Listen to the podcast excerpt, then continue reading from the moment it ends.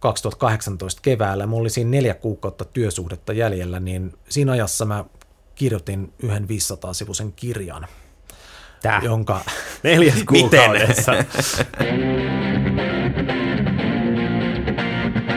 Äänialtoliike. Musiikkitieteellistä ja vähemmän tieteellistä keskustelua musiikkikentän ajankohtaisista ja vähemmän ajankohtaisista aiheista ja ilmiöistä suoraan Helsingin yliopiston musiikkitieteen studiolta. Äänialtoliike on Synkooppilehden päätoimittajan puheohjelma sekä tiede- että fiilis pohjalta. Tuossa istuu Taneli Rantala, musiikkitieteen opiskelija ja kitaristi. Tuossa istuu Konsta Harinen, musiikkitieteen opiskelija ja DJ. Ja tänään meillä on vieraana Lasse Lehtonen, filosofian tohtori ja akatemiatutkija. Tervetuloa Lasse. Kiitos. Mukavaa, että olet täällä. Mitä sulla menee? No kiitos, oikein hyvin. Mulla alkoi tuossa just mun akatemiaprojekti itse asiassa viime kuussa, eli syyskuussa. Ja se on ollut hyvä päästä aloittaa nyt. Mähän on varsinaisesti niin pitkästä aikaa nyt taas Helsingin yliopistolla. Okei, sä oot ollut välissä siis monessakin paikassa, muun muassa Tokion yliopistolla käsittääkseni postdoc-tutkijana ja niin kuin ympäri, ympäri maailmaa. Tämän jakson tarkoituksena on paneutua itse asiassa vähän just siihen, että mikä teki susta sut ja miten sä päädyit akateemiselle uralle ja nimenomaan musiikkitieteen tieteen kautta vielä. Niin mistä, se, mistä tämä kaikki niin kuin lähti liikkeelle? Varmaankin yliopistoon hakeutumisesta, mutta sähän, sähän mun käsittääkseni sun pääaine ei ollut musiikkitiede missään vaiheessa. No ei, itse asiassa ei alun perin ollut. Et mulla on ehkä sikäli niin musiikkitieteilijänä vähän poikkeuksellinen tausta, että, tai ei välttämättä poikkeuksellinen sikäli, että mikä on tyypillistä on se, että mulla oli siis pitkä musiikin harrastamisen tausta kyllä enimmäkseen klassisen musiikin parissa. Ja jopa siis harkitsin aikoinaan muusikon uraa, ja tässä nyt ehkä on semmoinen, mikä on ihan tyypillinen tarina musiikkitieteilijöille. Vanha vitsihän, huono vitsi on se, että musiikkitieteilijät on epäonnistuneita muusikoita. Sehän ei toki ihan näin ole. Mutta siis, mä, siis itse asiassa niin kun yliopistolle tulin alun perin opiskelemaan Japanin tutkimusta, tai se just silloin muuttui Itä-Asian tutkimukseksi virallisesti, koska mä olin silloin lukioikäisenä kiinnostunut Japanin kirjallisuudesta ja sitä kautta sit pää, pää, päätin, että haluan opiskella Japanin kieltä ja kulttuuria pääaineena. Mistä se rakkaus siihen Japaniin on syntynyt alun perin? Se oli siis, itse asiassa mun tapauksessa se oli No tavallaan tosi spesifi, eli siis ihan yksi tietty romaani, eli uh, Jinichiro Tanisakin Makiokan sisarukset, eli Sasamejyki, jota siis mä pidin jotenkin vaan niin kauniina, kun sen siis muuten niin kuin lukioikäisenä kirjallisuudesta innostuneena niin sattumalta löysin. Et jotenkin sieltä kautta heräsi siis semmoinen hyvin jotenkin niin kuin syvällinen kiinnostus Japania kohtaan. Tai sanotaanko, että ehkä siinä kohtaa siis syvä kiinnostus, mutta mun mielessä ehkä pinnallinen kiinnostus sikäli, että eihän mulla ollut mitään oikeasti ennakkotietoja juurikaan Japanista. Toki siis samalla sit täytyy jotenkin muistaa se, että ehkä mun nyt oli ollut pitkään jollain tavalla myönteinen kuva Japanista kuitenkin, että, että jos miettii, että niin kuin aika paljon munkin sukupolvessa on ihmiset kasvanut tavalla tai toisella vaikka japanilaisen populaarikulttuurin parissa, mutta se oli niin kuin kirjallisuuden kautta heräsi jotenkin isompi kiinnostus. Missä vaiheessa se musatiede sitten ui sinne sekaan? No se oli itse asiassa niin kuin jännästi tuli ton Japanin kautta. Eli se oli yksi semmoinen esse, joka meidän piti kirjoittaa yhdelle kulttuurin tutkimuksen kurssille. Sitten mulla oli semmoinen ajatus, että okei, että mulla on kuitenkin toi musiikkitausta, niin, niin mähän saa sitten helpot viisi opintopistettä, kun kirjoitan sitä, että laitan sinne vähän sitä musiikin teoriaa ja muuta, että, että vähän on, otan jonkun Japanin aiheen, koska japanilainen musiikki ylipäänsä niin ei ollut, tai ei vaikuttanut siltä, että se olisi hirveän tutkittu aihe. Uh, Mutta sitten mä vähän ajauduin siinä tietyllä tapaa suohon. Eli siis huomasin, että, että onhan siinä niin paljon, mitä pitäisi osata ajatella ja mihin pitäisi osata ottaa kantaa, mitä ei ole tullut ajatelleeksi, kun ei ollut koskaan niin itse varsinaisesti analysoinut mitään. Ja sitä kautta sitten oikeastaan se tuli jotenkin niin kuin hirveän selkeästi mulle, että mä haluan tehdä musiikkitieteestä mun sivuaineen, joka sitten itse asiassa veikin kyllä ihan täysin mukanaan. Kuulostaa tutulta tuommoinen tietynlainen musaan uppoutuminen ja sitten kun se löytää sen musatieteen, niin sitten sitä humpsahtaakin johonkin madonreikään aika, aika äkkiä joka vie mennessään. Sä vinkkasit meille artikkelin sun, sun omasta tutkijaurasta aikaisemmin ja siinä sä mun mielestä kirjo, tai muistaakseni kirjoitit niin, että, että myös sieltä musatieteestä sit löytyi tavallaan semmoisia juttuja, mitä oli aina miettinyt me niille niin kuin sanotuksia siinä, kun sitä rupesi tekemään. Niin tota, miten se, niin kuin, ootko huomannut sen, kun sä oot kumminkin sit varmaan soittanut myös se, sen jälkeen, kun oot musatieteen pariin ajautunut, niin onko se vaikuttanut sit siihen? Onko ne tukenut toisiaan tai onko sun tavallaan suhtautuminen siihen jollain tavalla muuttunut sit sen myötä, kun sä oot sukeltanut musaan myös tuon analyysin kautta? Ainakin muistan jonkin sellaisen huomion, niin kuin, että musiikin ympäriltä on tämän niin tutkijauran edetessä niin hävinnyt semmoinen tietynlainen niin kuin neutraaliuden kuvitelma, että käsitys tosiaan on muuttunut. No käsitys on muuttunut siis tietysti niin kuin ihan kuuntelijana ihan valtavasti, että eihän niin kuin mitään kuuntele enää samalla tavalla sen jälkeen, kun on, on perehtynyt siihen, mitä musiikin tutkimus on, paitsi niin kuin sit sillä tavallaan sen itse soivan materiaalin analyysin tasolla, mutta sitten siinä, että mikä se laajempi konteksti kaikille musiikille on ja me, mitä siihen liittyy. Että tavallaan siis tollaisia asioita hän kuuntelee ihan hirvittävän tarkalla korvalla. Ja sitten tietysti, siis niin kuin sanottu, kun mun oma tausta on kuitenkin muusikkona klassisessa musiikissa, jota sitten on jo nyt vuosikymmeniä on tavallaan niin kuin oltu sitä kohtaa musiikkitieteessä kriittisiä semmoista niin kuin musiikin absoluuttisuutta kohtaan ja sitä, että mikä siis on musiikkitieteen monisatavuotinen perinne tai musiikin tutkimuksen tai musiikkifilosofian, että se musiikki itsessään on jotain ja, ja niin kuin se on analyysin arvosta ja siihen keskitytään eikä niinkään siihen sosiaaliseen ympäristöön, mikä on siis edelleen on sitä mieltä, että se on yksi ihan hyvä tapa lähestyä musiikkia, mutta ei missään tapauksessa ainoa. Eli tavallaan jotenkin niin kuin kaikille sille silmien avaaminen, että, että mikä kuitenkin niin kuin vaikka musiikkiopistotasolla ehkä tulee sitten se peruskaanon, joka otetaan vähän annettuna, niin jotenkin siis se, että miten siihen suhtautuu kriittisesti ja vaikuttaako se esittämiseen. Ja sitten siis ihan totta kai se, että, että miten niin kuin siihen itse soivaan materiaaliin suhtautuu. Että kyllä siihen, siis sieltä löytää vaikka mitä merkityksiä sen jälkeen, kun on opiskellut musiikkitiedettä, joka siis on paljon muutakin kuin vaan vaikka nyt sointuanalyysi.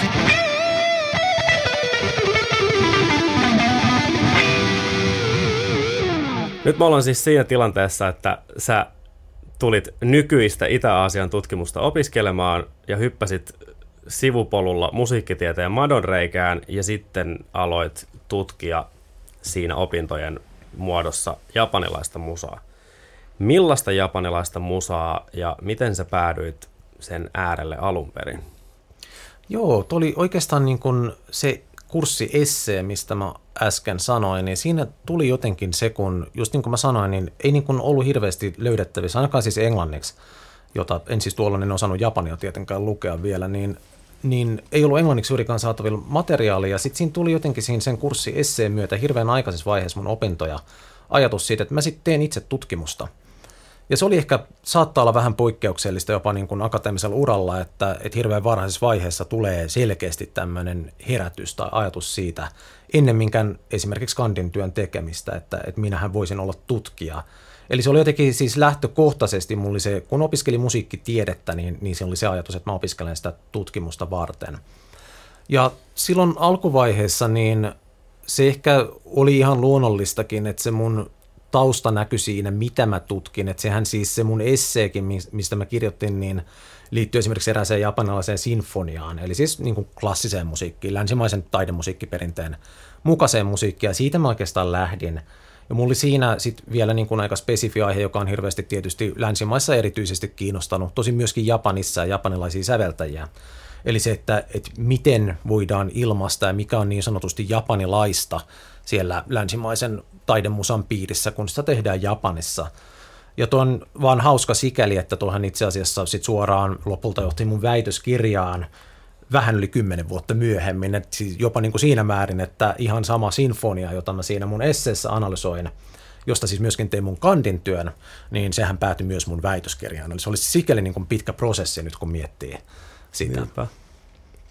Onko tämä ollut siis suurin piirtein, jos vuosista puhutaan, niin mihin aikaan tämä tämä sun kandi maisteri valmistuminen ja siitä sitten väitöskirjaan siirtyminen? Mitä, kuinka kauan tästä on aikaa? Joo, ihan hyvä kysymys tarkentaa. Siis 2007 mä kirjoitin tuon mun esseen. Mä olin siis silloin tokavuoden opiskelija, tullut takaisin Intin jälkeen yliopistolle. 2009 mä valmistuin kandiksi.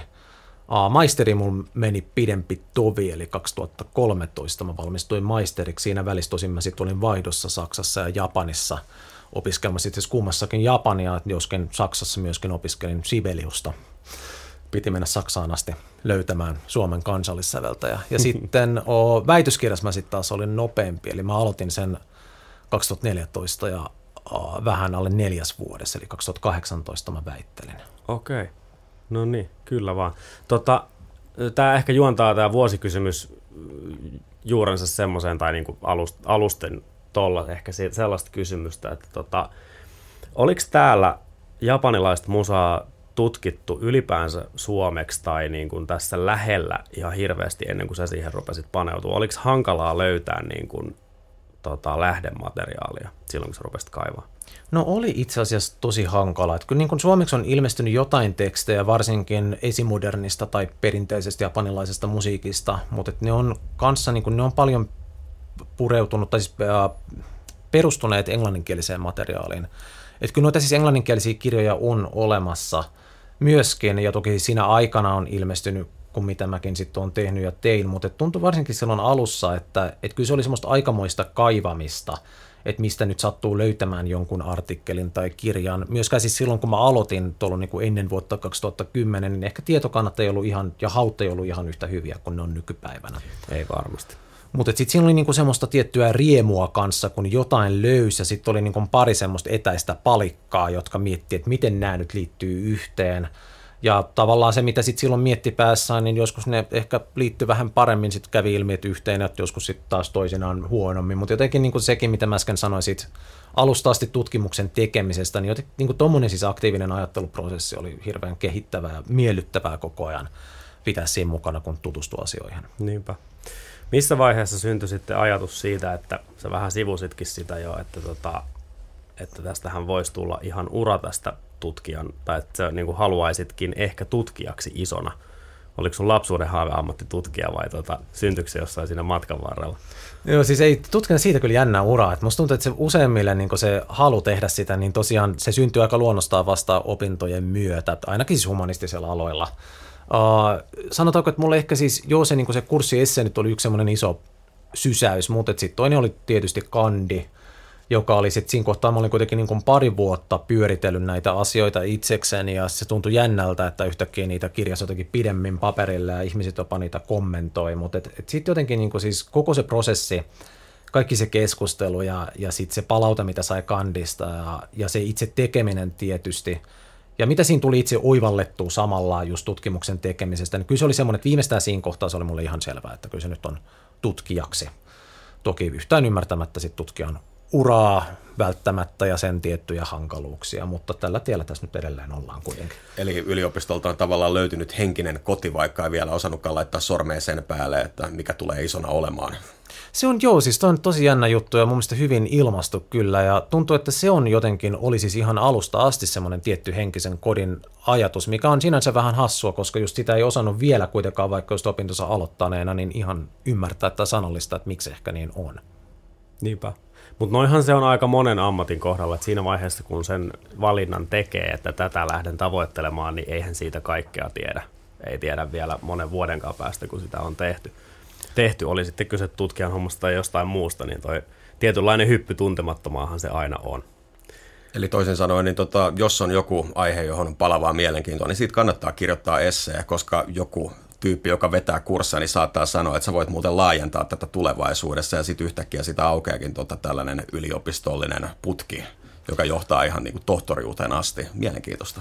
Se on just näin ja jotenkin toi on tärkeä muistutus kanssa, just minkä sanoit, että et, et yliopistolla ehkä just tarvitaankin sitä, tai mun mielestä tarvitaan sitä, että et vaikka opetushenkilökunta niin osaa kanssa siinä mielessä johdattaa opiskelijoita eteenpäin, tai niin kuin sanon, sanon niille, ei nyt siis välttämättä ketään väkisin vetää akateemiselle uralle, mutta sanoa siitä, että huomauttaa, että jos vaikuttaa siltä, että, että jos yhtään kiinnostaa, niin, niin voisit kyllä tehdä tästä enemmänkin koska tuntuu, että kuitenkin niin kuin itselläkin oli, just vaikka kandivaiheessakin vielä, niin se, että tai siis tarkoitan niin kuin kandin työtä tehdessä, että kyllähän mä olin tosi epävarma kuitenkin, että onko siinä nyt mitään järkeä, mitä mä oon tekemässä, vaikka se kuinka itse tuntuisi kivalta ja niin kuin se olisi mielekästä. Mutta heti jos siinä on joku sanomassa, että, että onpas kiinnostavasti tehty työ ja otit hyvin näitä asioita huomioon, ja ehkä, että tässä voisi olla laajennettavaa tässä kohtaa, kyllä se on ihan valtava vaikutus.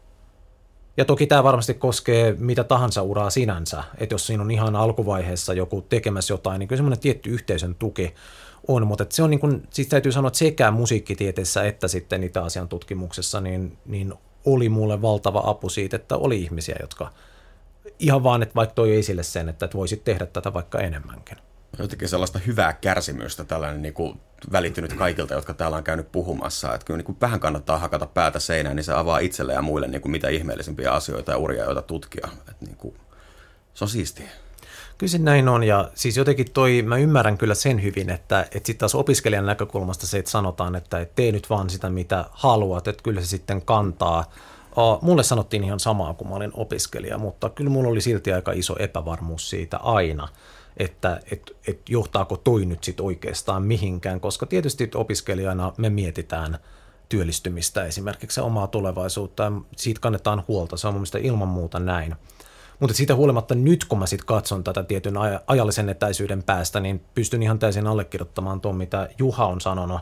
Ja haluaisin ehkä vielä siis siihen lisätä, siihen kun, niin kun tutkijan urakaan esimerkiksi välttämättä, se ei ole välttämättä kiitollisin uravalinta sikäli, että se on aika epävarma, rahoitus on pätkittäistä, työsuhteita on hyvin vähän. Mutta jotenkin mä oon joskus miettinyt sitä siltä kannalta, että että jos mä teen tätä ja siedän tätä epävarmuutta, mä kuitenkin on sellaisten asioiden parissa, jotka mua innostaa aivan älyttömästi, jotka koko ajan tuntuu, että se oma ajattelu kehittyy ja itse kehittyy siinä samalla, ja jotenkin niin kuin mikään ei ole yhtä inspiroivaa. Niin jos ver, vertaisi sitä siihen, että, että sit olisi jollain niin kuin uralla, jota välttämättä sit ei haluaisi tehdä, vaikka se olisi kuinka varma, niin kyllä se on ihan itsestään selvää, että jos tässä nyt kerran kuitenkin kaikki vaan eletään, niin että mieluummin sen elämän käyttää sillä tavalla, että se on ollut mielekästä. Ja siinä esimerkiksi tutkijan ura, se voisi siis olla toki joku muukin ura, en mä sano, että tutkija on ainoa ura, joka tämän kokemuksen tarjoaa, mutta et siis siinä niin kuin ehdottomasti pystyn ihan täysin allekirjoittamaan tuonne, että kannattaa seurata sen, sitä, mikä kiinnostaa. Nimenomaan, koska siinä parha, parhaassa tilanteessa lopputulos on se, että siitä saa irti muutakin kuin vaan sen liiksan sinne tilille itsellensä, eikä Just se välttämättä näin. tunnu työltä.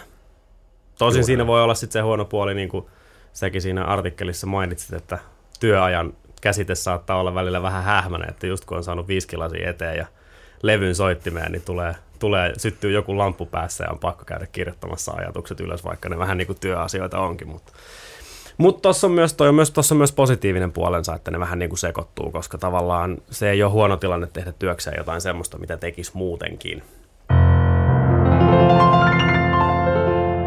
Maisteria tehdessä päädyit ensin Saksaan löytämään Sibeliuksen ja sitten Japaniin vaihtoon ja sitten valmistumisen jälkeen tota, hait jatko-opiskelijaksi ja rupesit tekemään väitöskirjaa ja sait siihen vielä, vielä tota, ää, rahoituksen yliopistolta käytännössä siis niin kuin työsuhteen väitöskirjan tekemiseksi tietyksi ajaksi. Millainen prosessi se väitöskirjan tekeminen oli niin kuin noin ylipäänsäkin? sehän niin kuin, siihen tuli aika monen loppupuristus sitten, mutta miten se niin kuin, koko homma eteni? Joo, no siis väitöskirja on jotenkin, se oli jännä juttu sikäli, että jos kun mä aloitin tekemään sitä, niin mulla oli se kuvitelma siitä, että mulla on hirveän selkeästi mielessä se, että mitä mä tuun tekemään ja, ja mikä se ehkä se tuloskin tulee olemaan, mutta ehkä niin kuin väitöskirjaprosessi itsessään, niin siinähän syntyy lopputuloksena, paitsi se väitöskirjatutkimus, niin siinä syntyy tutkija joka on täysin eri ihminen sen jälkeen, kun se on sen väitöskirjan tehnyt. Ja se on semmoinen asia, mitä mä en osannut yhtään ennakoida, että se niin kuin hyvin semmoinen tietyssä mielessä näsäviisas asenne ja kuvitelma siitä, että on jotenkin valmis siinä heti alussa, niin se vesitty täysin, mikä on pelkästään hyvä asia. Näin sen kuuluukin olla. Ja se, o- mitä enemmän tietää tavalla, niin sitä vähemmän on valmis. Sitä vähemmän ymmärtää. Millainen tämä metamorfoosi oli maisterista tutkijaksi? Hirveän hyvä kysymys. Siis ehkä niin kuin vielä, kun me äsken puhuttiin noista tutkijan uran tietystä hankaluuksista, niin tässä on hyvä tuoda esille se, että, että mullakin tosiaan siis, mullahan meni toi prosessi harvinaisen hyvin sikäli, että mä sain kerralla sen neljän vuoden työsuhteen, mikä on siis ihan luksusta. Mutta se ei ollut mitenkään suora prosessi sen saaminen, että mähän siis olin niin kun ollut vuosia alkossa töissä ja olin vielä lähes vuoden sen maisterin saamisen jälkeen, ennen kuin sitten mä sain ton työsuhteen ja pääsin tekemään rahoitusta. Eli tavallaan niin kuin siinäkin, äh, siis pääsin tekemään tutkimuksesta sen rahoituksen turvin. Eli tavallaan siinäkään ei ole ihan suoraviivaisia nuo prosessit, ja se jotenkin täytyy hyväksyä, ja tuli heti tuossa alussa kor, niin kuin kouriin tuntuvasti se, että epäonnistumisia tulee, vaikka kuinka itse olin näsäviisasti itse varma kanssa siitä, että kyllähän minusta nyt niin kuin heti joku haluaa rahoittaa minua. No ei se nyt ihan näin mennyt. Mutta siis jotenkin tuo prosessi itsessään, niin on ihan hyväkin se, että sitä ei välttämättä niin kuin aluksi tajunnut, miten ison asian äärellä on, koska sitten kun sitä lähti tekemään pienissä palasissa, niin sieltä just vähitellen tuli ymmärrys siitä, että olinpas nyt ajatellut oikeastaan aika naivisti tästä.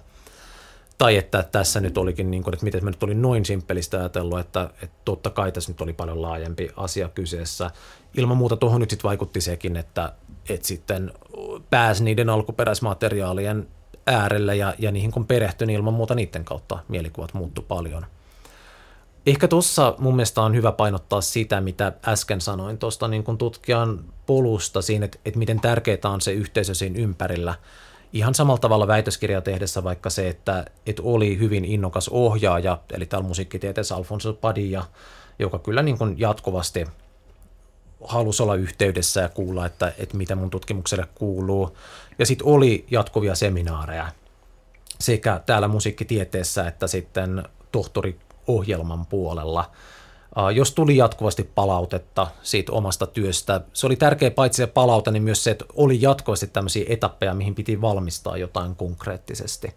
Eli yksi syy, mä siis itse niin kuin väittelin ehkä vähän nopeammin kuin useat, mihin yksi syy oli just se, että että oli just Alfonso, vaikka oli niin aktiivisesti sano heti alusta alkaen, että, että nyt et jää miettimään, koska nyt tosi monilla on se, että kun ne tekee väitöskirjan, niin ajatus on se, että luetaan tässä nyt vuosi pari ja sitten ruvetaan kirjoittamaan. Ja näinhän se ei toimi, koska ihmistieteessä se tutkimus syntyy vasta sen jälkeen, kun se on paperilla.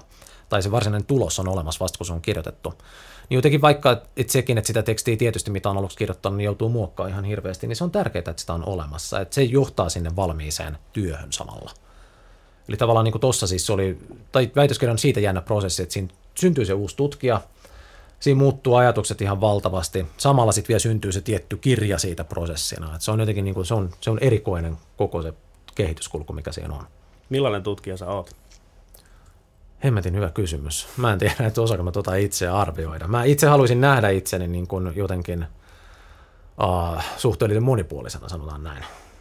Ja mitä sun, tota, tai kerro vielä lyhyesti, että mitä sun väitöskirja käsitteli?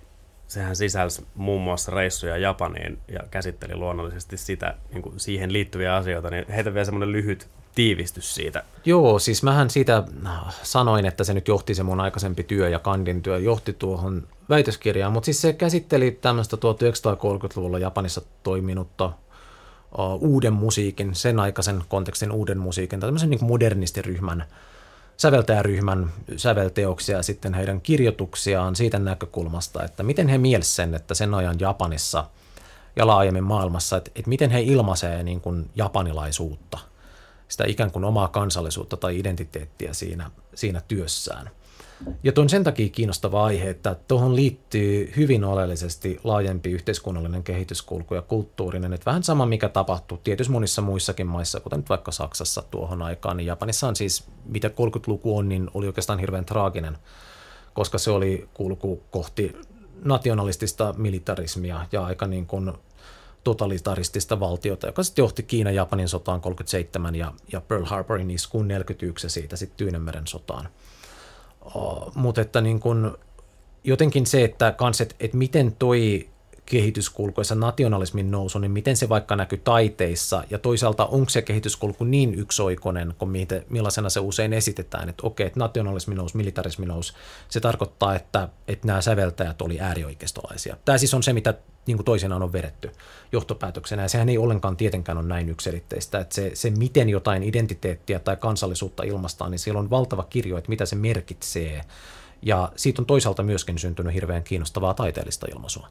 Eli noista lähtökohdista lähdin tekemään sitä väitöskirjaa. Toi kuulostaa ihan äärimmäisen mielenkiintoiselta. Eikö toi niinku sivua myös historian tutkimusta jollain tavalla tai ole osittain myös sitä, kun se sijoittuu noin pitkälle menneisyyteen?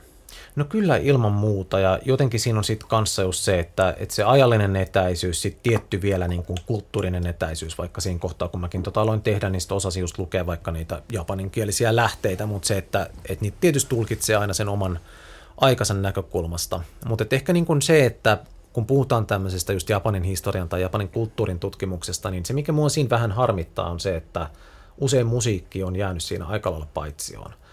Kirjallisuus on tosi vahvassa asemassa, ihan ymmärrettävästi sinänsä, elokuva ehkä myös, kuvataide ehkä vähän vähemmän, mutta ehkä niin musiikissa on, on jotenkin jännästi vielä on laajemmin akateemisessa maailmassa se ajatus, että se on hirveän abstraktia ja että siihen vaaditaan se musiikin teoreetikon koulutus, että siitä saa sanoa yhtään mitään, mikä siis tavallaan juontuu musiikkitieteen pitkästä perinnöstä, joka on ollutkin ton tyyppistä, mutta se on mun hirveän harmi. Eli tavallaan niin kuin tuossa mun väitöskirjassa mä myöskin pyrin siihen, että mä jotenkin kytkisin sitä siihen Japanin tutkimuksen ja Japanin kulttuurin tutkimuksen kontekstiin, niin että sitten myös ehkä herättelisi ajatuksia jollain, että, että myös niin kuin musiikin kautta voi lähestyä tämmöisiä asioita. Ja toisaalta että musiikki voi avata sellaisia näkökulmia, mitä välttämättä ei muita portteja niihin näkökulmiin ole. Ja tämä on ihan luontaista, koska musahan on aina jossain ajallisessa ja paikallisessa ja sosiaalisessa ja taloudellisessa kontekstissa, niin se ei ole siinä tapauksessa mitenkään, niin kuin, siis se on ihan selkeä juttu, että sen kautta avautuu mitä ihmeellisempiä asioita myös muualta kuin sen niin kuin musiikkiin suoraan liittyvistä asioista. Se on just näin, ja ehkä niin kuin yksi, mikä tietysti koskee ehkä taiteita muuten, mutta erityisesti musiikkia sen takia, nimenomaan, että, että siihen toisaalta liittyy toi tietty mielikuva abstraktioudesta, niin on vaikka se, yhä nyt siis konkreettisena esimerkkinä on väitöskirjatyöstä, että aika paljon sitten puhutaan siitä, että Japani oli niin sulkeutunut, kun alkoi toi kehityskulku, joka sitten johti hyvin traagisiin seurauksiin. Mutta tavallaan se, että niinku vielä siis pitkin 30-lukua säveltäjät kävi Euroopassa. Heidän teoksia esitettiin Euroopan johtavilla radiokanavilla – Euroopan johtavat kapellimestarit, kuten nyt vaikka René Baton, aikoinaan ranskalaiskapellimestari, niin johti heidän teoksia, tai ihan sama populaarimusiikissa, että vielä niin kuin siinä siis 30-luvun ihan lopussa niin, niin kävi artisteja ja, ja säveltäjiä Yhdysvalloissa esiintymässä vaikka radioshowssa, josta ei oikeastaan ei nykyään juuri puhuta, koska oikeastaan halutaan ehkä jotenkin takertua siihen, että Japani oli niin sulkeutunut ja monessa mielessä esimerkiksi poliittisesti olikin. Mutta tavallaan musiikki nyt on yksi keino, joka, joka tarjoaa myöskin tämmöisiä vastanarratiiveja, jotka osoittaa sitä, että ei asiat ole ihan noin yksinkertaisia. Sä kävit myös tekemässä arkistotutkimusta Japanissa tämän tota, Väikkärin tiimoilta. Kuinka siistiä oli lähteä työreissulle Japaniin kaivelemaan arkistoja? No se oli kyllä siis ihan älyttömän siistiä. se, oli niin kuin, se oli niin monella tasolla, että okei, paitsi se, että, että tavallaan niin kuin se, mitä just puhuttiin tuosta työn ja vapaa-ajan jotenkin vastakkainasettelusta tai limittimisestä, että just se, että, niin kun, että, että se nyt oli kiva olla siis siellä ympäristössä ihan yksilitteisesti ja viettää vähän pidemmän aikaa. Ja Kuinka pitkään sä olit siellä? O, no siis väitöskirjaan liittyen mä olin oikeastaan niin siinä matkan varrella useampia tämmöisiä vähän lyhyempiä, siis sanotaan niin kuukauden parin jaksoja, mutta sinänsä niin vähän pidempiä kuin joku pari viikon Joo, reissu tai sen tyyppinen. Uh, mutta siis just niin kuin se, että et kun pääsi sinne arkistomateriaalien äärelle, jota siis läheskään kaikkia ei ole hirveästi Japanissakaan tutkittu, tai siis itse asiassa tosi monta asiaa, mitä mä tutkin väitöskirjassa, niin ei ole Japanissakaan tutkittu. Niin jotenkin se, että siihen liittyy siis vielä jotenkin semmoinen tietty, vähän hassukin romantiikka, että on kuitenkin ulkomaalaisena siellä ja pärjää siinä ympäristössä, joka on täysin japanin kielinen. Että se oli niin kuin, toi nyt on ehkä sitä omalta osaltaan kanssa sitä tutkijaksi kasvamista, mistä sanoin äsken. Tai vaikka se, että, että siellä on niin kuin, menee yhteen tiettyyn arkistoon, jos sinne on pakko, sinne ei ole muuta keinoa olla yhteydessä, kun että sinne pitää soittaa puhelimella ja puhua japania ja varata se aika, että sinne menee, niin tavallaan tollaisetkin oli jotenkin niin kuin itselle hyvin herättäviä kokemuksia, mikä on vähän hassuukin, mutta että siihen siis liittyy tämmöinen tietty niin kuin, myös tietty romantiikka, mikä on tietysti, siis monet on sanoneet samaa, jotka on historiallisten materiaalien kanssa tekemisissä, että sieltä kun sieltä lähtee avautumaan asioita ja siinä on se tutkija on niiden materiaalien kanssa, niin se on jotenkin niin kuin hirveän hedelmällistä kanssakäymistä. Toki todellisuudessa hyvin yksinäistä, tai niin kuin sitä tehdään yksin, mutta et, et sieltä kyllä se siis oli, se oli niin kuin jotenkin intellektuaalisesti hyvin räjäyttävää aikaa myös. Ja Voin kuvitella. äärimmäisen varmasti tärkeää myös osata tutkijana asettua siihen oikeaan kontekstiin, niin se kulttuuriseen kontekstiin varsinkin tässä tapauksessa. On ilman muuta, just niin kuin se, kun mennään Japaniin, niin kyllä siellä on siis moni asia on niin eri tavalla kuin mitä me ollaan totuttu niitä tekemään Suomessa. Itse asiassa se on myöskin, jos nyt ajatellaan mun kaltaista tutkijaa, joka keskittyy nyt tietylle kulttuurialueelle, niin kanssa se, että, että kyllä ilman muuta tuon prosessin myötä siihen myös eri tavalla kasvo sisään vaikka, niin totta kai se oli hirveän tärkeä osa sitä koko väitöskirjan tekemisen prosessia. Miten suhun suhtauduttiin siellä? Mun kokemuksen mukaan hyvin myönteisesti. Että tavallaan niin kuin jännä, kun toisinaan, enkä mä sitä kielläkään, etteikö Japanissa olisi myös niitä piirteitä, että välttämättä niin kuin ulkomaalaisiin ei kaikissa yhteyksissä suhtauduta myönteisesti, mutta siis jotenkin niin kuin se, että, että on ulkomaalainen tutkija, joka on kiinnostunut näistä asioista, tekee tutkimusta Japanista ja niin kuin on, on silleen aidosti jotenkin kiinnostunut, että just että vaikka siis osaa kieltä ja tekee tutkimus siitä lähtökohdasta, niin kyllä mä oon huomannut, että sitä siis sinänsä arvostetaan paljon. Mä oon miettinyt tuota samaa, siis oman vähäisen kokemukseni perusteella ja sen perusteella, mitä nyt on muuten kuullut, niin vaikka saattaisi kuvitella, että joku saattaisi suhtautua vähän epäilevästi tai jopa vihamielisesti siihen, että tässä tulee tänne nuuskimaan meidän asioita, niin, niin just se, että osaa kieltä ja se, että raahautuu paikan päälle tai tavallaan niin kuin osoittaa sen paikan päälle raahautumisen vaivan ja sen, että on perehtynyt, niin siihen on suhtauduttu kyllä, tai lähtökohtaisesti suhtaudutaan yllättävänkin positiivisesti ja niin kuin just enemmänkin arvostaen, että kiva, että kiinnostaa ja tervetuloa. Mä luulen, että siinä on myös siis se, että erityisesti vaikka se kieliaspekti on hirveän tärkeä siinä, että kyllä se niin kuin, että, että jos, jos joku ihminen puhuu sinänsä vaikeaksi miellettyä sen maan kieltä, niin kyllä se implisiittisesti jo kertoo tietystä vaivan näystä. Eli siis sitä niin kuin arvostetaan, mikä on ihan sama siis useasti Suomessa, että jos, jos ulkomaalainen osaa suomea, niin kyllä me nyt sitä osataan arvostaa. Ja sitten ehkä siis se kanssa, että niin kuin, aika paljon japanilaisen musiikin tutkimus ja itse asiassa ylipäänsä Japanin tutkimus kuitenkin ja toki moni muukin ihmistieteiden ala niin keskittyy englanninkieliseen maailmaan, mutta just siis musiikissa niin tosi paljon on tutkimusta, jossa sitten välttämättä se tutkija ei osaa japania. Ja oli se nyt Japani tai mikä tahansa tutkimusympäristö, niin kyllä siitä väistämättä jää ihan valtavasti merkityksiä havaitsematta, jos ei osaa sen maan kieltä. Eli tavallaan mä luulen, että myöskin siinä on ehkä taustalla vähän se, että jos toi asia tiedetään, että tämmöisiä tutkijoita on, ja sitten tulee tutkijoita, nykyään toki yhä enemmän, jotka sitten puhuu maan kieltä, niin kyllähän se sitä kanssa arvostetaan ilman muuta.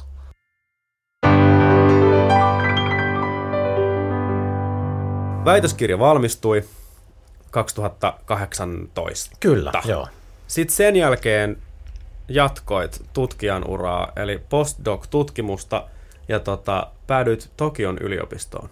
Miten se, miten se lähti se tutkijan ura sen väitöskirjan jälkeen liikkeelle, koska tosi moni, moni on sanonut, että se on melkein se vaikein osa, että kun se väikkäri on valmis ja sitten pitäisi löytää se seuraava homma ja rahoitus, niin miten, miten se sun osalta tapahtuu? Toi on tosi, siis allekirjoitan sen ihan täysin, että toi on tosi vaikea vaihe, koska jos siinä kohtaa tavallaan niin kun periaatteessa on potkittu pois sieltä kotiyliopistosta, mikä on läheskään tilanne kaikkialla maailmassa, mutta Suomessa usein näin on, ja meillä painotetaan sitä, että olisi hyvä mennä välillä toiseen tutkimusympäristöön. Mikä mä oon ihan samaa mieltä, että näin on, se on hyvä, mutta se voi myös olla aika vaikeaa, koska on tottunut siihen tiettyyn ympäristöön, ja sitten se on aina vähän niin kuin kyseenalaista, että, että onko olemassa kontakteja vaikka, että, että pääsee johonkin toisaalle – Oh, mun tapauksessa nyt siis kävi sikäli onnekkaasti, että, että mä sitten sain heti kahden vuoden rahoituksen tämmöiseltä säätiöiden postdoc Paulilta, joka nimenomaan rahoittaa ulkomaille su- suuntautuvaa tutkimusta. Eli äh, hain sitä siis Tokion yliopistoon kahdeksi vuodeksi ja, ja sen siis onneksi sain, että nyt täytyy muistaa se, että tavallaan toikin, että on kahdeksi vuodeksi rahoitusta, niin se on jo heti jotain – ja itse nyt kun tässä muistelen, niin sitä ennenhän mulla kuitenkin oli myös vielä niin kuin vuodeksi Suomeen rahoitus, eli lähes kolme vuotta kerralla, niin mä olin siis itse asiassa tosi onnekas tuossa mielessä. Siihen tietysti yksi, mikä saattoi vaikuttaa, niin oli se, että, että sitähän arvostetaan toki kanssa, että, että tutkija lähtee tekemään jotain vähän muuta kuin mitä hän on ehkä tehnyt.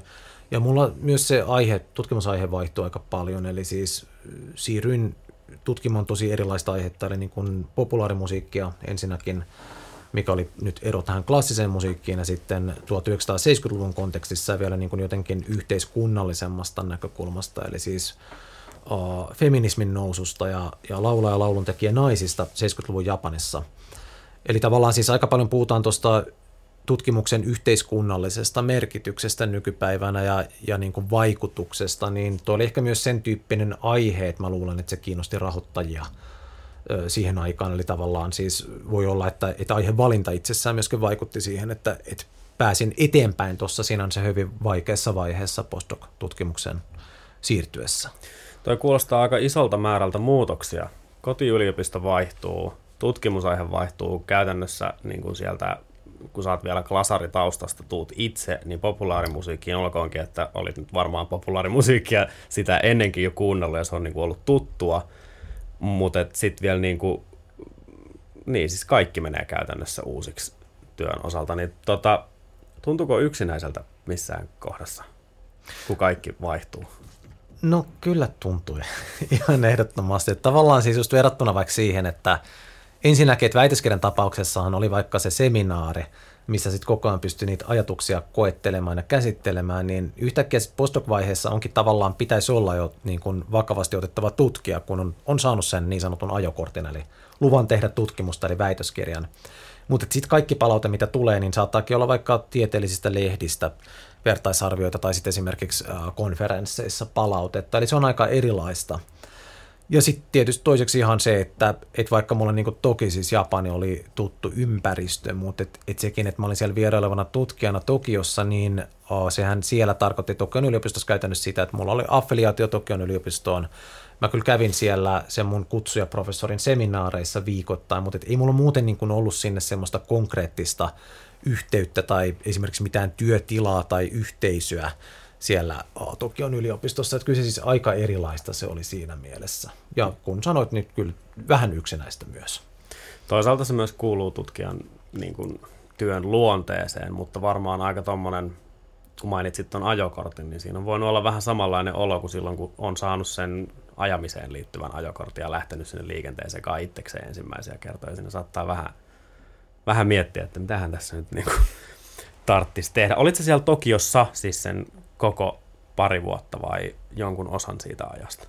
Joo, no siis olisin halunnut olla sen koko kaksi vuotta, mutta se mikä sen itse asiassa torppasi, niin oli toi meidän koronavirus, Aivan. joka tuli siinä aikana. Ja sitten siis Japanissahan meni kaikki kiinni, ja sitten siinä oltiin jossain kohtaa silloin 2020 keväällä semmoisessa vaiheessa, että mietin, että joo, että mä istun täällä nyt niin kuin maailman kalleimmaksi nimetyssä kaupungissa yksin mun huoneessa, maksan tästä vuokraa, mun tutkimus ei etene yhtään mihinkään, koska mä en pääse katsomaan niitä materiaaleja, kun arkistot on kiinni ja perhe on Suomessa, niin mitä mä täällä teen? Niin päätin sitten silloin palata Suomeen kuitenkin. Joo. Eli siis valitettavasti en pystynyt olemaan ton takia sitä koko aikaa siellä. Sait sä tehtyä sen loppuun sitten kuitenkin, sen tutkimuksen tästä koronasta huolimatta? Miten se onnistui? Siinä oli se hyvä puoli, että mä olin jo siis aikaisemmin, itse asiassa silloin kun mä olin just sen aloittanut sen projektin, jolla mä olin vielä Helsingissä, niin mulla oli semmoinen kuukauden tutkimusjakso ensin Japanissa ja silloin mä printtasin tosi paljon materiaaleja itselleni. Ja tavallaan, mikä on niin kuin ironistakin, niin mulla oli printatut materiaalit, mulla oli Suomessa. Eli siis mun tutkimus eteni sen ansiosta Suomessa paremmin kuin se olisi edennyt, jos mä olisin ollut Japanissa ja en olisi päässyt niiden materiaalin äärelle. Sitten toki se oli paljon, että pystyi vaikka tilaa kirjallisuutta uh, sieltä Suomeen, mitä sitten pystyi hyödyntämään tuossa ilman muuta. Mutta kyllä se siis sanotaanko, että se meni meni tosi kivasti tuossa mielessä. Että ainoa mikä harmittaa on se, että mä olisin ehkä halunnut siihen tehdä haastatteluja, mutta että se nyt ei mm. yksinkertaisesti ollut mahdollista. Mutta niin. sulkutilasta huolimatta kuitenkin pystyy tekemään tutkimusta, että ei kannata heittää kirvestä kaivoon, vaikka maailma olisikin kiinni. Just näin, ja tavallaan niin kuin sekin, mitä on monien muiden kanssa jutellut, niin on se, että sit se voi olla, että se tutkimus siitä on lopulta tullut aika erilainen kuin mitä siitä alun perin piti tulla, ja se vaan pitää hyväksyä. Tai siinä on saattanut tulla täysin eri fokus tai muuta vastaavaa. Mutta mun tapauksessa se nyt meni siis yllättävänkin hyvin. Ja jos nyt vaikka vertaa, sit meillä on tietysti kaikilla musiikkitieteessä nyt on, on varmasti monia musiikkialalla toimivia tuttuja, niin tavallaan tutkijana nyt kuitenkin se asema oli kiitollisempi kuin vaikkapa esittävillä taiteilijoilla. Muuttuuko nuo tutkimusaiheet niin kuin myös tuossa sitten postdoc-vaiheessa vielä paljon siinä sen tutkimuksen kuluessa vai, vai pyritäänkö ne lukitsemaan kohilleen jo etukäteen. Väitöskirjavaiheessahan käsittääkseni saattaa aika paljonkin shiftata se fokus siinä tehdessä, mutta tapahtuuko noin myös sitten sen jälkeen vielä? Siis sanotaanko, että niin kyllä saattaa tapahtua. Että tässä nyt ehkä niin kun sen jälkeen, kun oli väitöskirjan tehnyt ja ties sen tutkimusprosessin, niin nyt se ehkä niin kun postdoc-vaiheessa piti paremmin paikkansa, mikä mulla oli jo kuvittelma väitöskirjan vaiheessa, että tämä on se aihe ja tämän tyyppinen sitten tulee. Oh, ilman muuta siis tutkimusprosessin kautta se ymmärrys siitä aiheesta ja käsitys siitä, miten asiat ehkä on, niin se nyt muuttuu ihan täysin. Ja se nyt on minkä tahansa tutkimuksen tapauksessa. Mutta ehkä niin tuossa kohtaa osasi vähän paremmin laskelmoida jo sen, että, että suurin piirtein mitä se tulee olemaan. Ja niillä, jotenkin niillä linjoilla se sitten oikeastaan meni alusta loppuun. Jokaisen tutkijan joko lempilapsi tai pakollinen paha, eli opettaminen. Se tuli sulla kuvioihin väitöskirjavaiheessa jo, niin tota, ja teet sitä edelleen. Nyt viimeisin oli pelimusakurssi tässä Helsingin yliopistolla ja sieltä me sut tänne myös kaapattiin, kaapattiin tota, meidän podcast-kellarin vangiksi. Mut, ja puhutaan siitä omassa jaksossa vielä erikseen. Mutta tota, mitä mieltä saat opettamisesta? Opettaminen mun mielestä on siis, se on akateemisen työn yksi tärkeimpiä ja samalla yksi jotenkin inspiroivimpia puolia. Että tavallaan paljon puhutaan siitä tutkimuksen yhteiskunnallisesta vaikutuksesta, mutta mun mielestä siis yksi tutkimuksen tai tutkijan yhteiskunnallisen vaikuttavuuden merkittävimmistä muodoista on opettaminen yliopistolla, koska yliopistolta sitten va- valmistuu nuoria, jotka lähtee toimimaan yhteiskunnassa niillä eväillä, mitä he on saaneet siitä opetuksesta. Jotenkin niin kuin itselle henkilökohtaisesti, niin en mä, siis tutkimus on inspiroivaa, mutta hyvänä kyllä siis kumppanina, mä en oikeastaan osaa sanoa, että kumpi niissä menee edelle, on se, että, että on tekemisissä opiskelijoiden kanssa, keskustelee heidän kanssa. Se on jotenkin, siis se on erittäin inspiroivaa ja kehittävää myös samalla itselle. Eli siis tykkään opetuksesta tosi paljon, kuten tässä nyt ehkä voi rivien välistä lukea. Toi on kiva kuulla taiteiden tutkimuksen toistaiseksi apulaisprofessori Susanna Välimäkihän tässä taanoin meille kertoi, että opettaminen on se tilanne, jossa ikään kuin ne kannukset ansaitaan jollain tavalla. Että kirjoittamalla sä pystyt vielä vähän feikkaamaan ja fuulaamaan, mutta kun sä menet opettamaan ja kertomaan ihmisille, miten asiat voivat olla, niin siellä pitää olla viimeistään tikissä ulos, ulosannin kannalta tai osalta. Mä oon tosti ihan samaa mieltä ja sen takia opettaminen itse asiassa myöskin, varsinkin kun on aloitteleva opettaja, niin on itse asiassa aika haastavaa koska siinä on ihan täysin uuden tilanteen edessä. Jos miettii se, että kurssit lyhyimmillä on se seitsemän luentoa, Nykyään se ei tunnu musta yhtään miltään, mutta jos mä nyt palaan ajassa taaksepäin, kun mä olin just aloittanut väitöskirjan tekemisen ja, ja rupean vetää luentoa, niin se tuntuu ensinnäkin ihan hirvittävän laajalta. Tuntuu siltä, että miten keksii puhuttavaa seitsemän luennon ajan. Ja toiseksi se, että siis sen huomasi silloin opetusta jo valmistellessa, että, että on pakko tietää oikeasti kaikki siitä, mitä puhuu. Et nyt ei voi niin kuin mennä puolivillaisesti ja jotenkin just ajatus siitä, että jos joku kysyy tästä, niin mun täytyy tietää siitä. Sitten mä saan vastata siihen kysymykseen. Eli jotenkin siis se, mikä niin kun kans muistelee sitä, kun aloitti opettamisen, niin se oli ihan äärettömän aikaa vievää ja sitä mietti, että onko se kaikille tämmöistä. Ja veikkaanpa, että kaikille aloittaville opettajille on, mutta mun mielestä on semmoinen vaihe, että toi myös pitää käydä läpi. Että siis tavallaan niin kuin ehkä vaan tästä siis mun mielestä puhutaan myöskin ehkä harmillisen vähän opettajien kesken ja akateemisessa maailmassa, mutta siis ihan niin kuin ajatellen siitä, että kun mä olin aloittava opettaja, aloitteleva väitöskirjan tekijä samalla, niin esimerkiksi siis se, että puolitoista tuntia tuntuu pitkältä ajalta, mutta sitten toisaalta sen huomasi nopeasti, että pikemminkin siinä saattaa aika loppua kesken. Niin vaikka et siis ihan ekalla kurssilla, sen jälkeen en ole tätä tehnyt, mutta ekalla kurssilla, niin mä melkein niin kuin jokaisen luennon siis harjoittelin, mä puhuin ne läpi ja otin aikaa. Ja tuohon menee siis hirveästi aikaa, kun ton tekee vaikka parikin kertaa, kun se on se puolitoista tuntia. Että tavallaan siis niin, kuin niin lapsen kengissä, nyt esimerkiksi minä itse olin silloin, ja niin on moni muukin. Että on ehkä niin kuin hyvä tiedostaa, että se on alussa, se voi olla vaikeaa.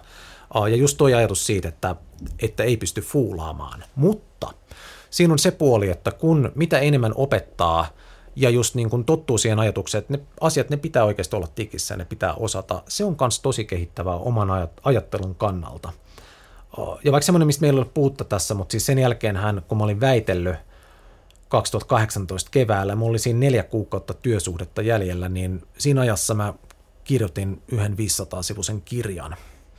Tää. Jonka, Neljäs kuukaudessa.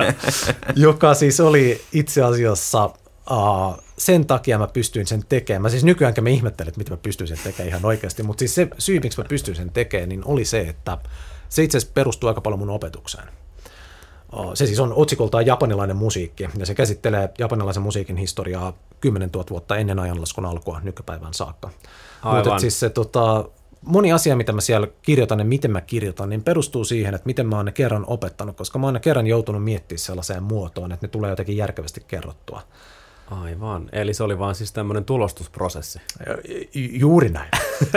no joo, ei nyt ehkä ihan näinkään. Kyllä siinä oli paljon siitä kir- kirjoittamisen kanssa tuskailua, mutta siis tavallaan niin vain konkreettisena esimerkkinä, että mitä hyötyä voi olla opettamisesta myös sen oman ajattelun. Kyllä kannalta. vaan, koska siis neljäs kuukaudessa 500 sivua, eli yli 100 sivua kuussa, niin se on kyllä ihan hirvittävä määrä. Jos mulla olisi hattua, niin hat, jos mulla olisi hattu, niin nostaisin sitä. Mulla on pipo, mä nostan sen tässä kohtaa ilmaan. Kiitoksia. Loistavaa. Hei, sitten opettamisesta myös tota, ylipäänsä, tai liittyen opettamiseen, sun tausta on klassisessa musiikissa niin kuin oma, oma musiikkitausta, sitten teit tutkijahypyn populaarimusaan ja oot sitäkin varmasti opettanut siellä sun täällä tässä mennessä. Ja sitten vielä tämä uusimpana pelimusa, mitä nyt opetit, niin miten nämä, niin kuin, miten nämä kaikki musiikilliset hatut pysyy sun päässä samaan aikaan Joo. tai vuorotellen? Hirveän hyvä kysymys. Siis ylipäänsä mä niin tykkään sanoa siitä, että mulla on tavallaan tutkijana kaksi hattua, josta toisen on, toinen on se musiikkitiede, toinen on Japanin tutkimus. Kummatkin on siitä hirveän kiitollisia, että, että mun tapauksessa tietysti voi yhdistää niin monella tavalla, mutta että niitä pystyy sitten kummallakin niin omalla taholla hyödyntämään hirveän moneen asiaan. Ja vaikka se, että mitä kautta toi itse asiassa tuli mulle toi koko populaarimusiikin tutkimus, niin oli se, että silloin kun mä vedin sen mun ekan kurssin yliopistolla, niin mulla oli siihen semmoinen niin vähän hölmökin paine, että, että jotenkin, että mun täytyy niin kuin saada sinne mahdollisimman paljon opiskelijoita, että se oli tavallaan niin kuin suosittu, tai siis siinä mielessä niin kuin aiheena suosittu, että sinne tulisi opiskelijoita, jolloin mä sitten vedin sen semmoisella konseptilla, että siihen niin kuin kuului tosi monenlaista musiikkia. Uh, oli siis se mun oma klaseriaihe, mutta sitten oli perinteinen japanilainen musiikki, sitten oli lisäksi populaarimusiikki, josta itse asiassa mä en silloin tiennyt juuri mitään. Mutta jotenkin niin kun, toikin on yksi osoitus siitä, että, että miten opetus voi vaikuttaa omaan ajatteluun ja tutkimukseen, että, että mä jotenkin heräsin siihen, että, että populaarimusiikilla tuntuu, että siellä on Japanin kulttuurissa ihan eri tavalla asemaa ja niin kuin tunnettuutta kuin vaikka siellä klasaripuolella. Ja se oikeastaan siis johti siihen, että musta sitten tuli postdoc-tutkija populaarimusiikin tutkimuksen piirissä. Ilman opetusta näin ei olisi käynyt. Mutta just siis jotenkin toi palatakseni siihen varsinaiseen kysymykseen hatuista, niin, niin ne jotenkin pysyy just sen ansiosta yhdessä, että niissä kuitenkin on noita yhdistäviä tekijöitä. Ja ehkä se, että kuitenkin itsellä on aito kiinnostus jokaiseen asiaan, mitä tekee, niin jotenkin sitä kautta niitä myös pystyy tekemään, sanotaan näin. Niinpä. Toi on kyllä tosi laaja-alasta silti, että se, niin kuin siitäkin huolimatta, että se tulee omasta kiinnostuksesta, mikä niin kuin auttaa siihen, että pystyy ottamaan paljon asioita haltuun ja kaivelemaan asioita, niin tuossa on silti kyllä kolme tosi isoa hattua. Toisaalta siinä on just se, että sit, kun siihen on se into, niin silloin sitä sit jaksaa oikeasti perehtyä vaikka tutkimuskirjallisuuteen. Ja, ja nyt kun sen on tehnyt itse kerran pari, että tulee sieltä se täysin uusi aihe, niin se myöskin tietää, että sitä ei tarvitse pelätä, vaan että sieltä niin löytyy, se alussa se on aina, vähän sama mitä puhuttiin äsken ajokorteista, se on aina epävarmaa ja se on vähän semmoista kahlaamista ja pimeässä suunnistamista, mutta nopeasti sieltä rupeaa löytyy niitä tiettyjä kiinnekohtia, hmm. mihin tarttua ja sitä kautta, kun on olemassa joku perustruktuuri taustalla, minkä kautta ajatella, siihen rupeaa rakentaa päälle ja sitten rupeaa muodostaa omia ajatuksia, niin kyllä se tavallaan niin kuin jos siinä on se oma into, mikä mun mielestä siihen siis vaaditaan, niin kyllä sitten rupeaa löytymään kaikkea kiinnostavaa ja siinä pystyy. Mitäs nyt ja mitä tulevaisuudessa? Mitä seuraavaksi tapahtuu? Pele, sä vedit just pelimusakurssin, sä oot taas täällä Helsingin yliopistolla. Mitä sä tällä hetkellä teet ja mitä sä teet seuraavaksi? Onko vielä ajatuksia? No siis tällä hetkellä mulla on taas sikäli niin kuin tutkimuksessa uusi aluevaltaus, että jos mä oon nyt tähän mennessä tutkinut ikään kuin japanilaista musiikkia, niin nyt mä tutkin ekaa kertaa musiikkia Japanissa siten, että mun aiheena on Sibelius ja Sibeliuksen vastaanotto Japanissa. Okei. Okay. Et se on siis niin kuin tietysti stereotypia on se, että suomalaisia kiinnostaa se, että, että mitä meistä puhutaan tai mitä meidän kansallissäveltäjistä puhutaan ulkomailla. Mutta Sibelius on Japanissa hirveän kiinnostava, niin kuin suosittu säveltäjä. Okay.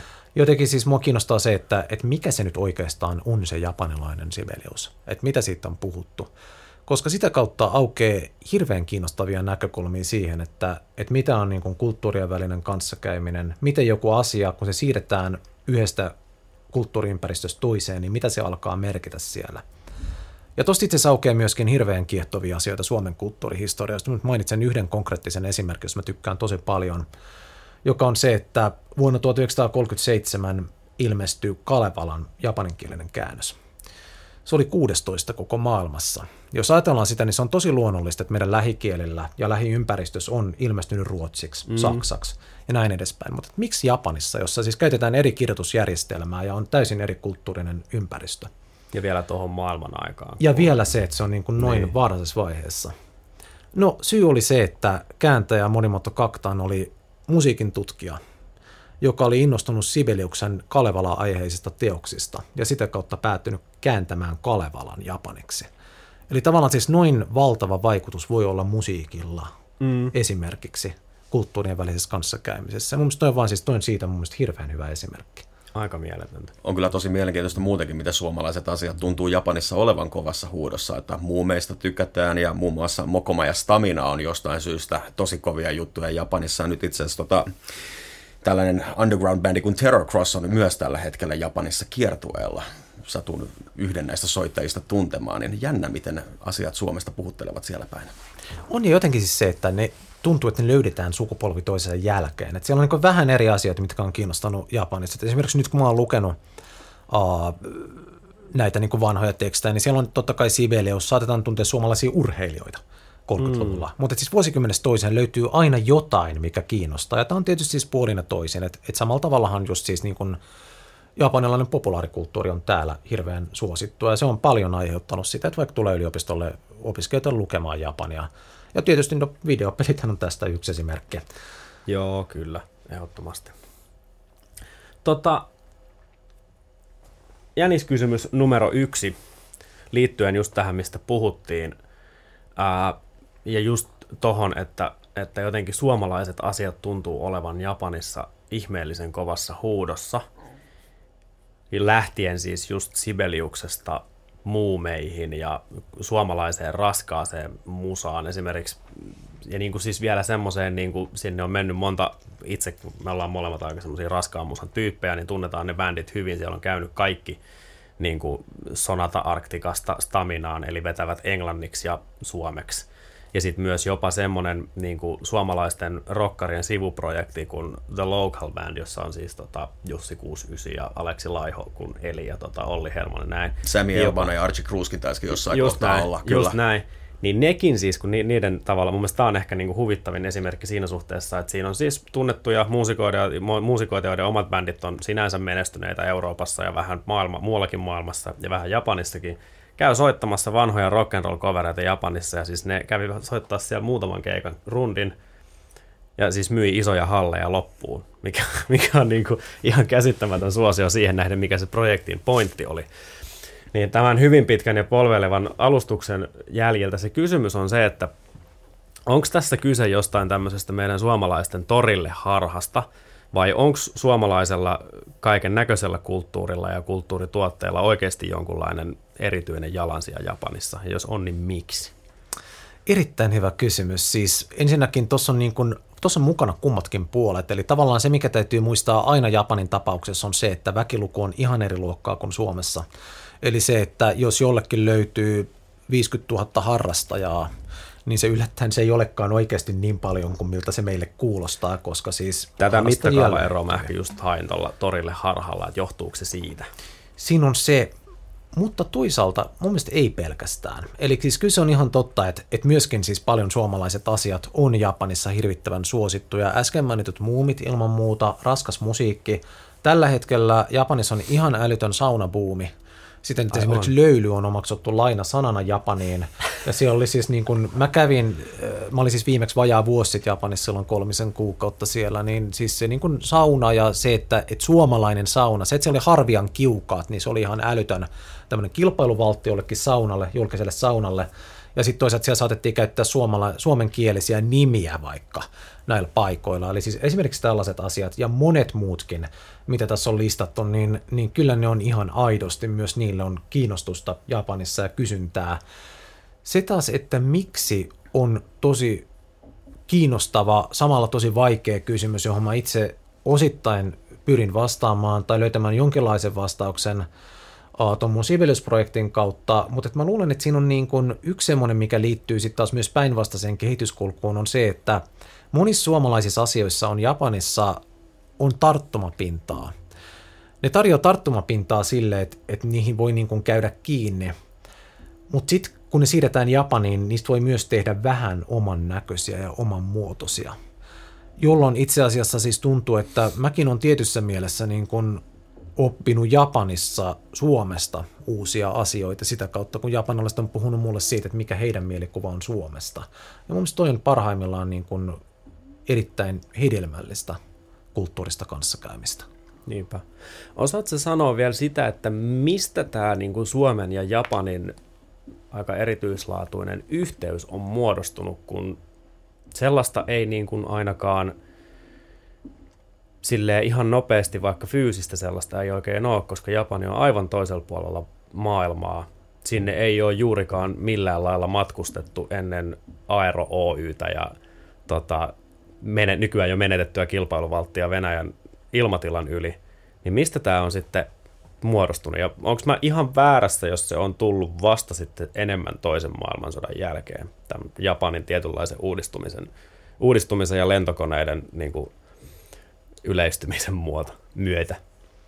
Joo, siis toi on tosi kiehtova kysymys, koska näin voisi helposti kuvitella, että se on ollut sen toisen maailmansodan jälkeen. Näin mäkin pitkään kuvittelin, kunnes sitten tämän Sibelius-projektini myötä niin, niin luin tekstejä Suomi-Japani-suhteesta ennen toista maailmansotaa, mistä paljastui, että niitä on siis yllättävän paljon. On kirjoja Suomesta, ja sitten kun täällä kuitenkin oli silloin, ei ollut niin kuin suurlähetystöä, vaan oli edustusto Japanista Helsingissä, ja esimerkiksi siellä osa heistä opiskeli suomea, ja heistä on lehtijuttuja, niin kuin aikakauden naisten lehdissä on siis perhejuttuja. Ja niissä kaikissa toistuu se sama asia. Eli se, että on tuolla niin kuin toisella puolella maailmaa, kaukaisessa Euroopan kolkassa, on tämä kansa, joiden kanssa me jaetaan erikoisella tavalla jotain yhteistä. Ja tämä on siis tämä on jännä juttu, koska se on niin kuin jotain siis siinä on maailmassa olemisen tavassa, ihmisten kanssa kommunikoimisen tavassa ja siinä, miten me suhtaudutaan ympäröiviin ihmisiin, siinä on jännällä tavalla jotain samaa, jota on hirveän vaikea pukea sanoiksi, mitä se on. Se on siis yksinkertaisimmillaan se on sitä, että suomalaiset tai japanilaiset ei pelkää hiljaisuutta, mikä joissain kulttuureissa on ihan täysin niin kuin katastrofi, jos keskustelussa on vähänkin hiljasta. Se on toisaalta myös sitä, että me annetaan fyysisesti tilaa toisillemme, paitsi toki on ruuhka junissa, mutta ne on asiat erikseen. Mutta tavallaan niin siinä on siis jotain sellaista, joka mielletään puolin ja toisen, että siinä on jotain samaa. Se on hirveän hedelmällinen maaperä lähteä sitten rakentamaan kaikkea muuta yhteistä. Samaan aikaan täytyy sanoa, kun on itse puhuu japania ja paljon siellä on japanilaisten kanssa tekemisissä, kulttuurissa on myös ihan valtavia eroja. Eli se ei ole aina siinä ei ole läheskään niin paljon yhteyksiä kuin mitä ehkä puolia toisin ajatellaan, mutta siinä on silti siinä on joku semmoinen sama asia, mikä johtaa tuohon, siis on johtanut jo 30-luvulla ja ennen sitä, mikä ihan samaan asiaan ihmiset törmää nykypäivänä. Et siinä on joku, vaikka on, meillä on tämä maantieteellinen etäisyys, siinä on joku samankaltaisuus kuitenkin, joka meitä yhdistää. Mm, jotain suuria linjoja, mutta sitten niinku yksityiskohdat ehkä poikkeaa ennemmin toisistaan. Kyllä. Mm. Joo, tosi mielenkiintoista. Joku yhteinen sisin. Joo. Joku, ja sitten tietysti mä luulen, että siinä on siinä mielessä historialliset syyt kanssa, että mikä siis Su- Suomihan on tällä hetkellä, niin kuin saattaa olla vaikka Kiinan kaupassa ja muussa, niin kova, kovaa valuttaa sen takia, että, että meidän historiallinen asema on se, mikä se on ollut, että ei me olla oltu mitään siirtomaavaltioita, hmm. jotka olisi ollut tuolla niin kuin alistamassa muita kansoja ympäri maailmaa. Se kyllä siis näkyy kanssa kanssakäymisessä. Aivan varmasti, joo. Ja meillä, mehän, meillähän on enemmänkin heittopussin maine maine Ruotsin ja Venäjän, Venäjän alla vuorotellen. Toi oli mielenkiintoista, että se on muodostunut noinkin aikaisin jo se Suomen ja Japanin yhteinen, yhteinen tota, side, koska olisi voinut kuvitella, tai itse ainakin kuvittelin, että ihan jo sen matkustamisen työläyden takia se olisi silloin 1900-luvun alkupuolella ollut vielä aika, aikamoinen tota, duuni löytää itsensä, tai löytää tiensä Japaniin, tai niin kuin harrastaa minkään sortista kulttuurivaihtoa, mutta – positiivista, että se on jo noin vanha asia. Tässä kohtaa, Lasse, jo kiitos tuhannesti käynnistä. Tämä on ollut ihan uskomattoman mielenkiintoista. Meillä on tota, Tanelin kanssa tällainen toinen jäniskysymys, tai siis tämä on sellainen tota, niin kuin koko podcastia läpileikkaava jäniskysymys, joka liittyy elämän päättymiseen ja siihen, mitä lähtee soimaan, kun tiedetään elämän olevan tulossa päätökseensä. Et sanotaan näin, että sulla on joku tietty musiikillinen kokonaisuus elinaikaa jäljellä, kunnes töpseli vedetään seinästä. Se voi olla soittolista, levy, useampi levy, muutama biisi, mitä tahansa. Niin mitä lähtee soimaan? Tuo on jännä, kun kysyt, koska niin kun, vaikka ajattelisit, että on hirveän vaikea kysymys, minusta tuntuu, että se kuitenkin se tulee jotenkin tosi luonnostaan se vastaus. Kyllä se, on, siis se vetää mulla 70-80-luvun japanilaisen populaarimusiikkiin. Osittain aiheisiin, mitä mä tutkin mun postdokissa. Vähän siitä kanssa laajemmin. Joo. Onko jotain biisiesimerkkiä tai levyesimerkkiä, artistiesimerkkiä antaa?